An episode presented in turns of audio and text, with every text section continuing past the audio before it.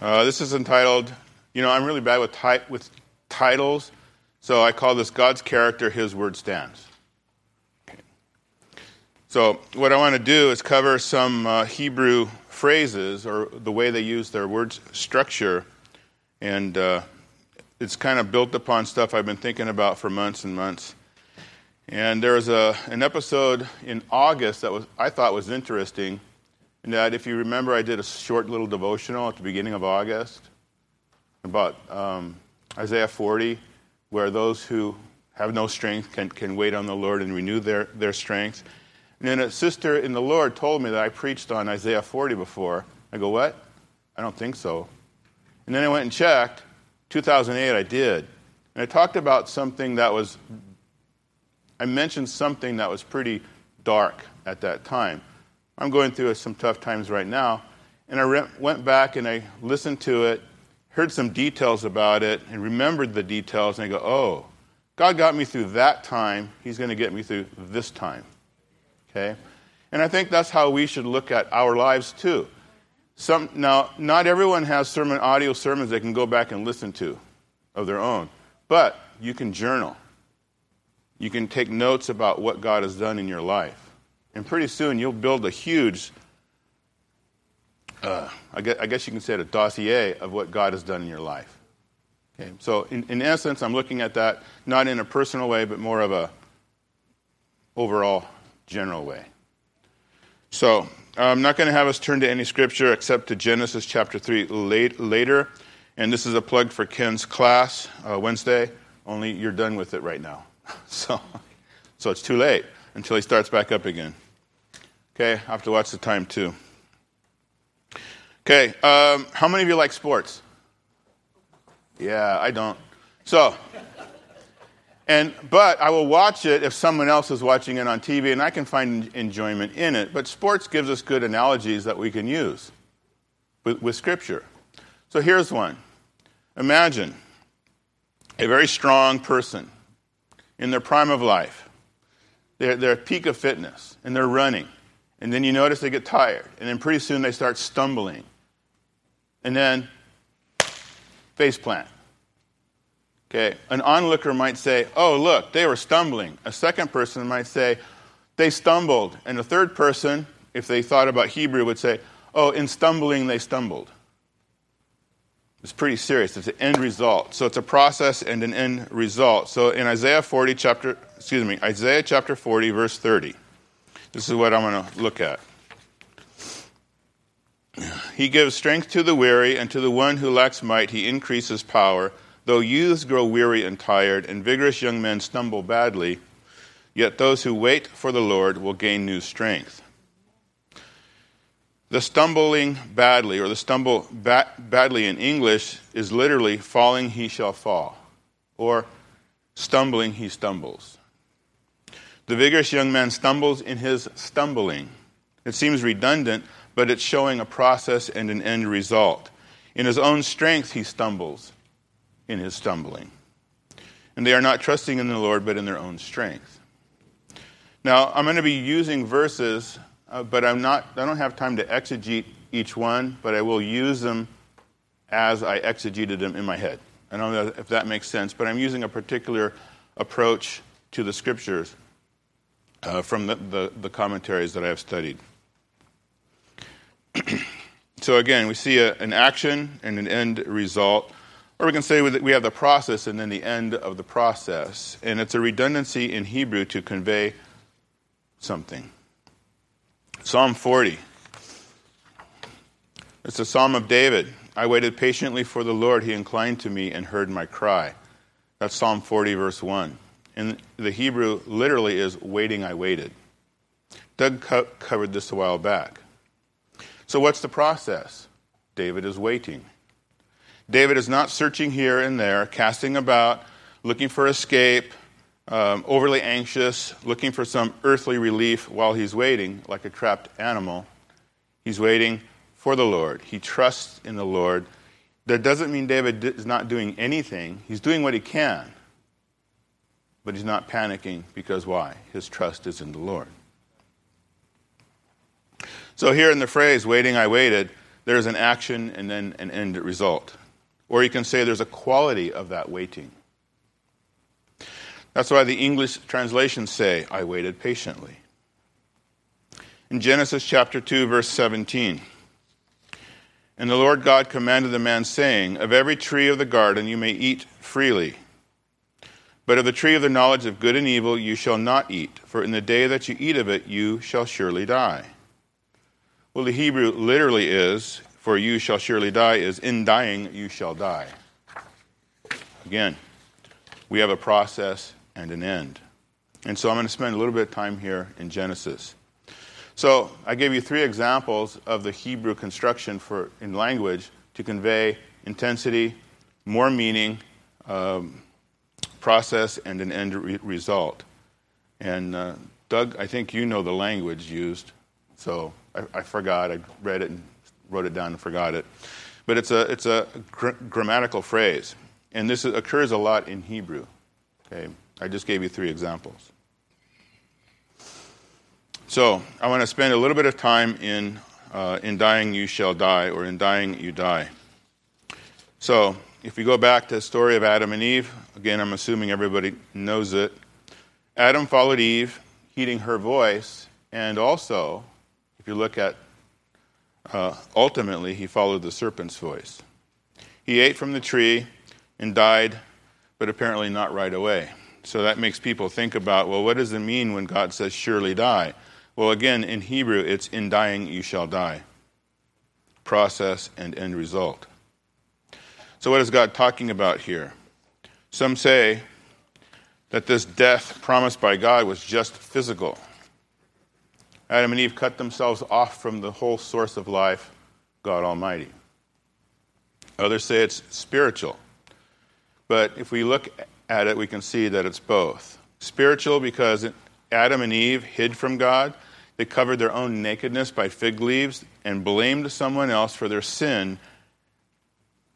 And so that's a key to me that they died spiritually. They did not seek out God, they hid from Him.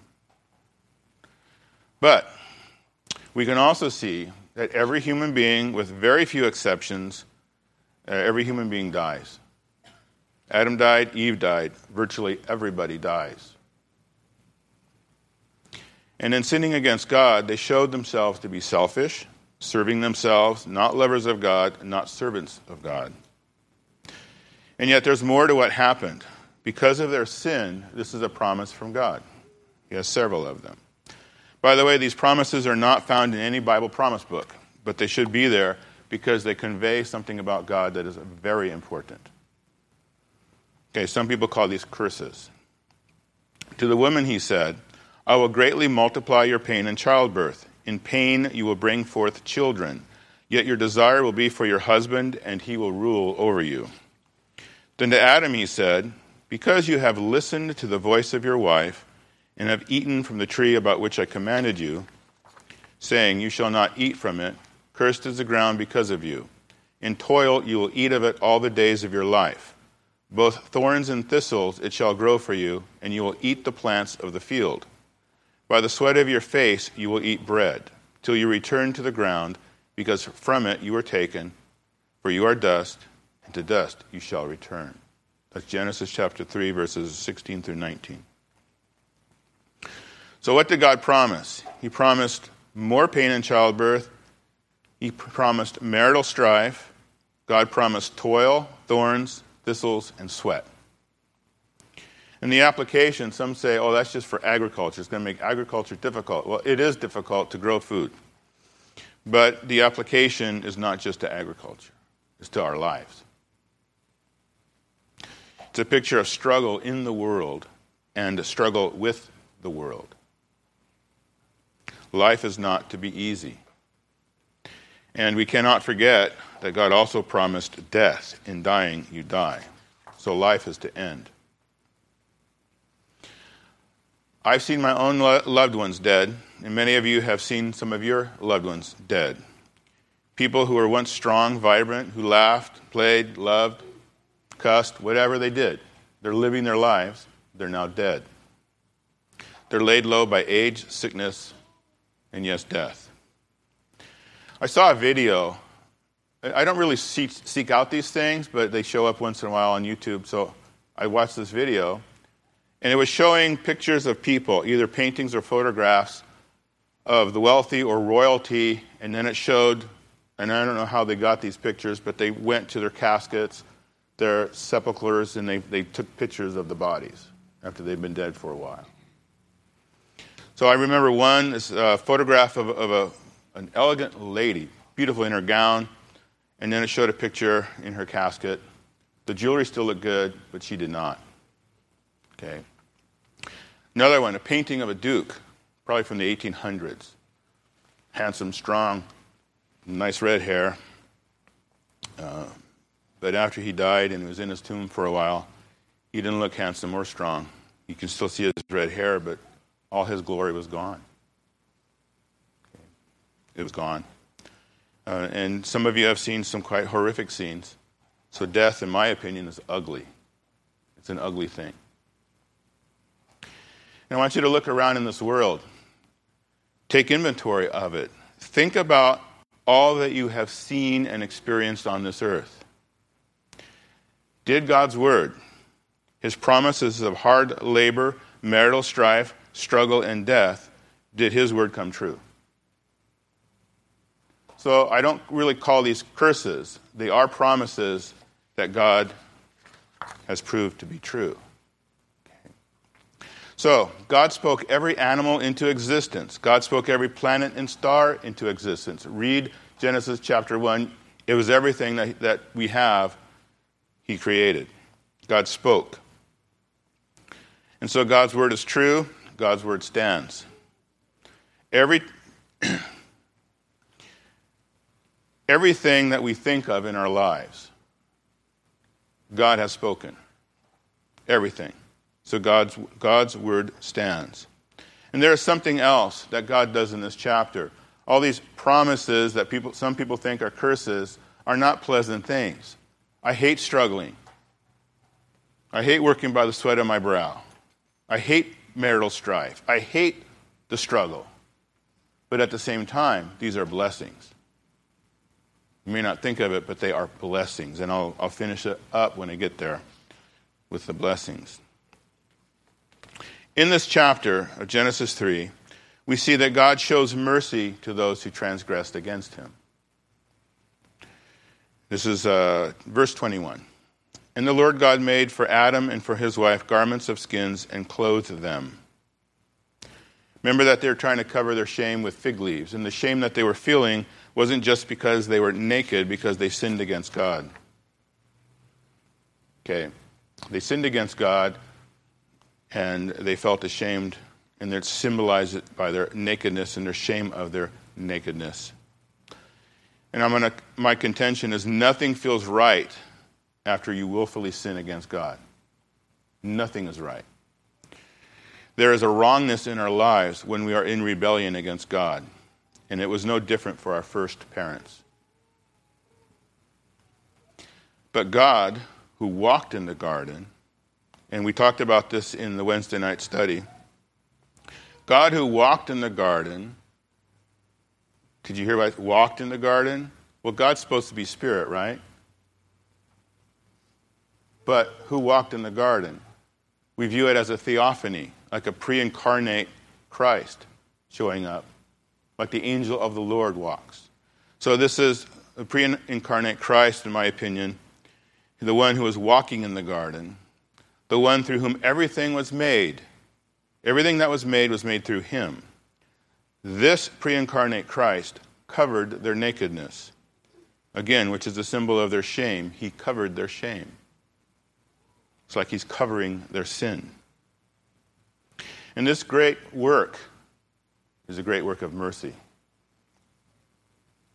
and reveals more about God's character. What else can we say about Genesis chapter 3? So the Lord God said to the serpent, Because you have done this, cursed are you above all livestock and every beast of the field. On your belly will you go, and dust you will eat all the days of your life. And I will put enmity between you and the woman, and between your seed and her seed. He will crush your head, and you will strike his heel. And here we see there's a promise of more struggle. Not just this normal everyday living outside of paradise, but there's promise of more struggle between the seed of the woman and the seed of the serpent. And this one is spiritual. It's a spiritual struggle. So now we're promised spiritual warfare. And we're not allowed to quit, give up, and let the devil win, so to speak. Okay. Because Adam did not show his heel to the serpent and crush him, it is left for another. And so there's warfare between those of God and those, so this is the interpretation of that. There, are, there is warfare between those of God and those who are of the deceiver, also known as the accuser, the father of lies, who is identified here as the serpent. There's warfare. The enmity is first seen when Cain killed Abel. But the ultimate victory goes to another, another one. And here we see the initial promise of the Messiah to crush the enemy of God and his works, of course, while suffering a lesser wound. This is the first instance of a promised Savior. That is why these verses are often called, pardon my pronunciation, proto-evangelium. Ligoniers made it easier. They said proto-evangelium. Okay, I like that they did that. Okay, so that's the first proclamation of the gospel, the first instance of the Messiah. And throughout the Bible, the Old Testament, God, through his prophets, promised the Messiah. This is not an exhaustive list, and uh, so this is just to wet your, your, your whistle. You can study it on your own. If you really want to know about all the prophecies in the Old Testament as they pertain to the Messiah, you, have, you needed to be on that road to Emmaus, okay, to listen to Jesus talk about himself. Okay, so here's a few. Micah chapter 5. Uh, from Bethlehem, there is supposed to be a shepherd, a ruler coming. In verse 5, this one will be our peace. In Isaiah 52 through 53, that's a large portion that talks about the Messiah. There are other portions in Isaiah 2, but in verse 5 of 53, but he was pierced through for our transgressions, he was crushed for our iniquities. The chastening of our well being fell upon him, and by his scourging we are healed. Malachi chapter 3, verse 1 Behold, I send my messenger, and he will prepare the way before me. John the Baptist.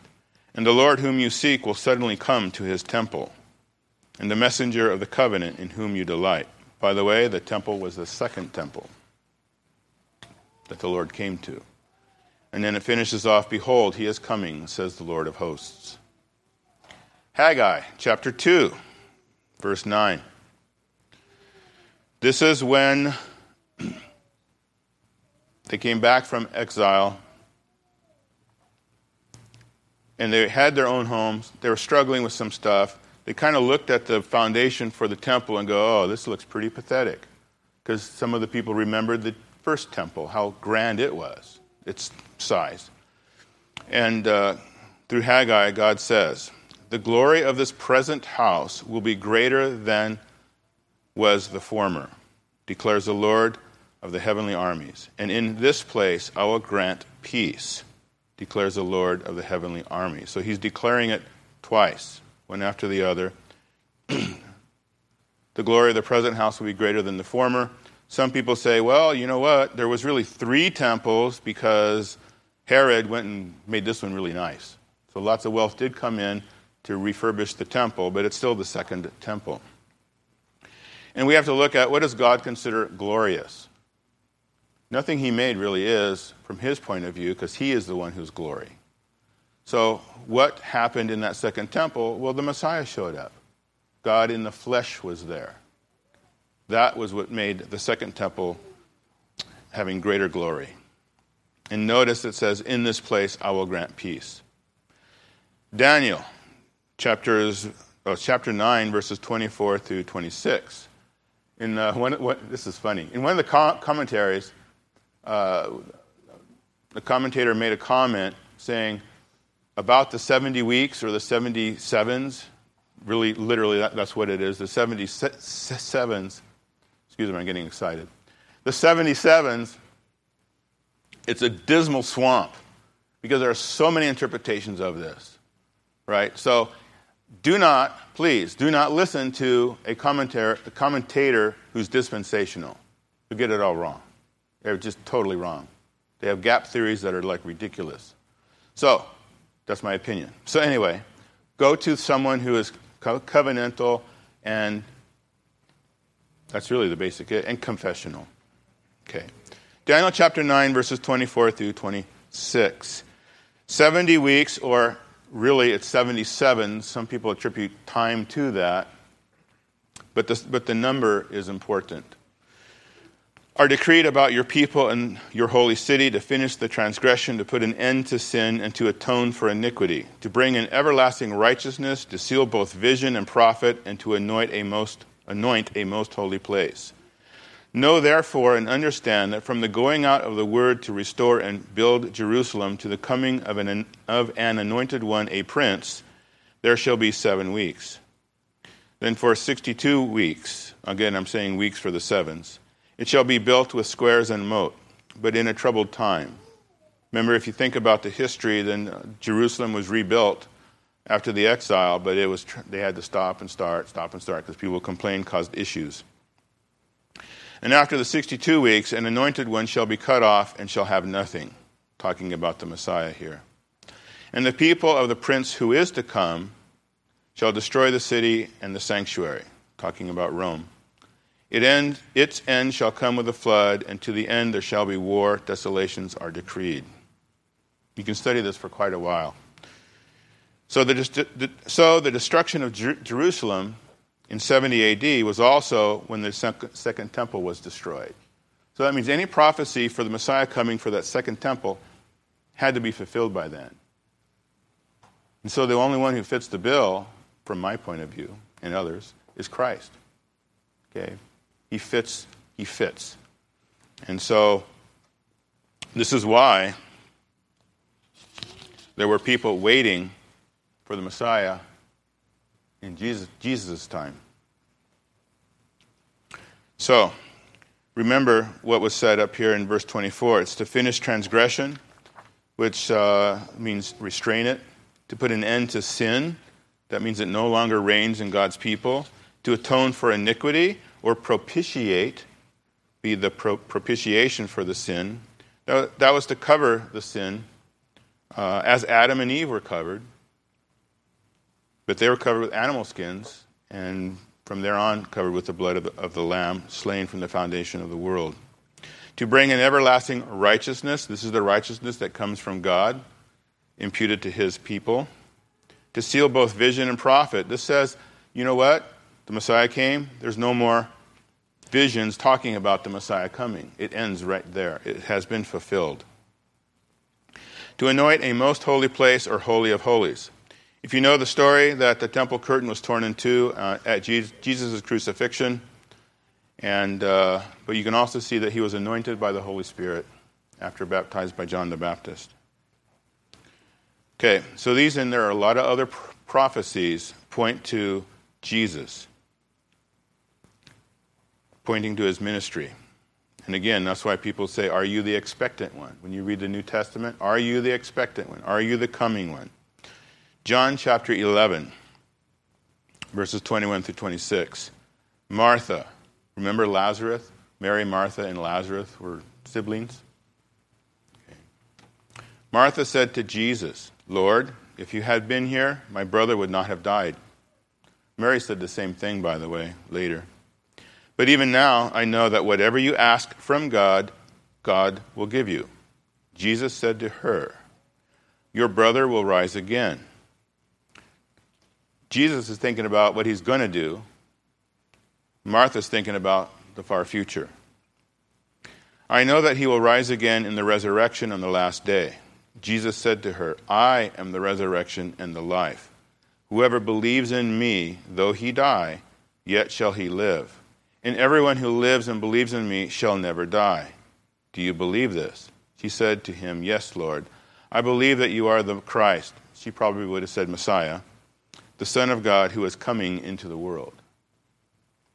So they were looking, and he, he came. One more thing about the life that Jesus talked about. He says in John chapter 10, verse 10, the thief comes only to steal and kill and destroy. Who do you think he's talking about? Goes all the way back to the garden again. I came that they may have life and have it abundantly. Uh, again, unfortunately, we have people who look at that and say he's going to make us wealthy and rich. That's not what he's talking about. Okay. The abundantly is really abundant in the Lord, having God with you. God promised the Messiah, and what, God, what did God do? He delivered. He delivered, He promised, and He delivered. Again, God's word stands. The first Adam disobeyed God, didn't believe His word, rebelled against God, and brought us physical struggle, pain, sorrow, toil, and spiritual conflict. But also, in dying, you shall die. He gave us death. But also, we have the second Adam. And if we follow his word, this word mitigates some of our struggles. It makes it better. You look at the, the promises, again, people, some people say curses that was given to Adam and Eve in Genesis. Some of those are mitigated if we obey God's word, if we follow and trust him. Marital strife, for example. There's lots of stuff in Scripture about that. Your attitude towards work. There's stuff in Scripture about that. Trusting in the Lord and His providences. Something in Scripture about that. Okay, but with the second Adam, we would be happier if we knew the Bible and followed it. So that's another thing. You got to study your Bible well. It's important to know it and follow it. But in Him, we have eternal life. And if the New Testament was written in Hebrew and not Koine Greek, this is my opinion. No one else has said this, as far as I know, but they probably did. I found out there's nothing new under the sun. I have an idea. Someone else thought of it a long time ago. So, anyway, um, I would suspect this. If the New Testament was written in Hebrew, Jesus would be giving us this Adam brought us, in dying you shall die. In Jesus we have, in living you shall live. You see how he changed it. He undid what Adam did. Again, notice you see a process and the end of the process. For we shall truly live in him. And so what we have is uh, we have in dying you shall die, and in living you shall live, and there's overlap in this world. Ultimately, there's a time, God promised this, when the old order of things shall pass away. That will no longer be there. No more crying, no more death, no more pain no more sorrow. God has said so. He promised. And we'll just have the life. This is for all of God's people in Christ. So,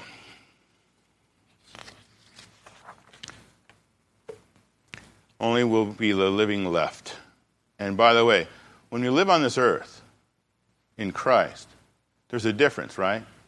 You notice that we can walk with God, experience God, there's spiritual blessings to our trials. And there's something we should never forget. Always spiritual blessings for those who trust in, in the Lord in their trials. Having reviewed Scripture, going through this le- lesson, I'm going to give you my interpretation of what was said in Scripture.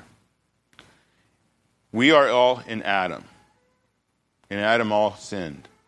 He's our federal head. So in, I can envision this, and this is not in Scripture, but this is how I can encapsulate it for, for the Christian, for those who trust in the Lord. It's like God is saying, You chose not to walk with me in paradise. Is that what Adam did? Chose not to walk with God in paradise?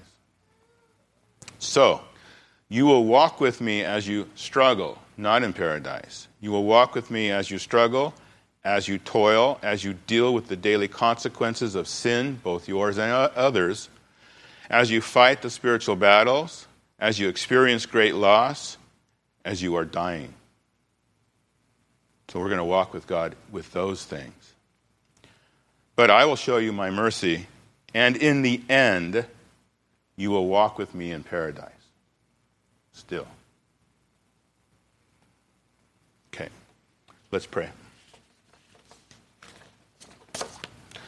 Heavenly Father, we pray, we ask for a revival among your church in this land, across the world, of course. We pray for that, that people have a greater love for your word, a greater trust in you, to know that you keep your word, that your word stands, that no matter what is happening in this world, no matter how the mountains will fall into the heart of the sea, or the vine not give its fruit, and we struggle and struggle and struggle some more that we can trust you because you have said so, that you will never leave us nor forsake us. Your word stands, and we can hold upon that as if it is the most very real thing, not something that is just words, but real, tangible, concrete, that we can hold on to and know that it's true. We thank you, Lord, for all your blessings upon your people. I do pray also, Lord, we pray for a revival in this country revival where people will throw away their idols, throw away their falsehoods, and cling to the, the true Messiah, the one who is our Savior, the one through whom everything that was made was made, the one who's crushed the head of the serpent and paid the price with his crushed heel. We pray, Lord, for a great revival.